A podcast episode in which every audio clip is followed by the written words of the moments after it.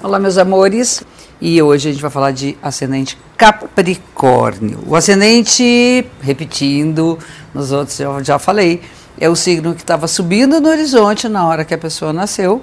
E o descendente, que é seu oposto, é o signo que está sumindo no horizonte na hora que a gente nasceu. Vocês vão ver que eu tenho comentado que as características sombrias do ascendente X são exatamente a dificuldade de acessar as características do seu oposto.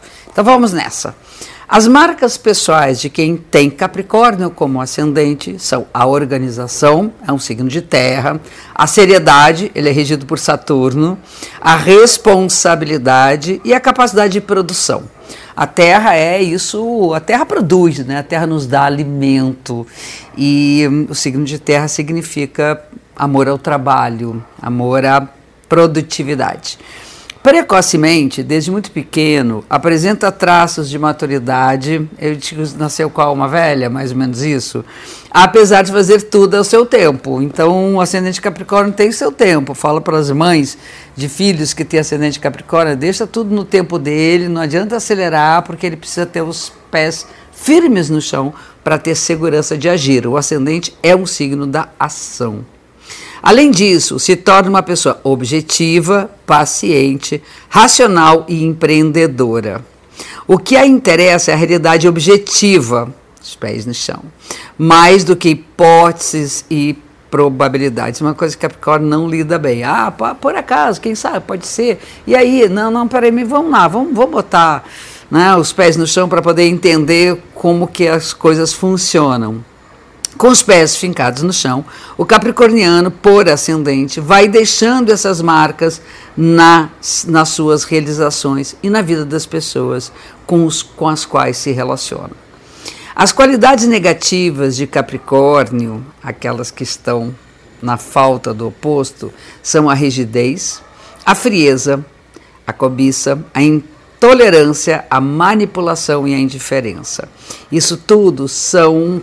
É, características, são modos de, da pessoa expressar que tem a ver com suas inseguranças e que é falta de luz no signo de Câncer, que é o afeto, que é a emoção, que é essa coisa mais acolhedora, que é ficar dentro da conchinha, é não ser tão duro consigo mesmo, é, desenvolvendo essa doçura canceriana. Essas propensões podem produzir danos no seu desenvolvimento e, no entanto, compreendendo que são resultantes das suas inseguranças e da falta do oposto, tais como o medo de errar, o sentimento de culpa por não conseguir atingir seus objetivos, eles atuam como motivadoras das suas transformações e do seu aprimoramento pessoal. Então, na medida que a pessoa vai crescendo e vai se sentindo, vamos dizer, engessado nessas características que não lhe fazem bem, ela vai buscando o equilíbrio através da relação com seu oposto. Né? Por fim, em, em relação à autonomia, que é um assunto associado ao ascendente, a pessoa nascida com este signo no ascendente considera imprescindível ter condições de escalar por conta própria a montanha das suas ambições. Não gosta de ser ajudada para subir montanha, não. Especialmente a montanha profissional.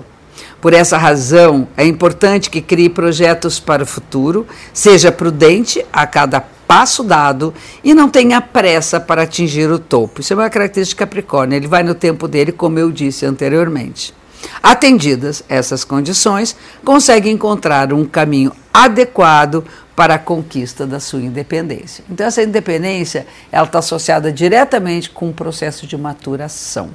Quanto mais ela vai experimentando que é capaz de dar seus passos por conta própria, mais segura e mais independente ela se torna.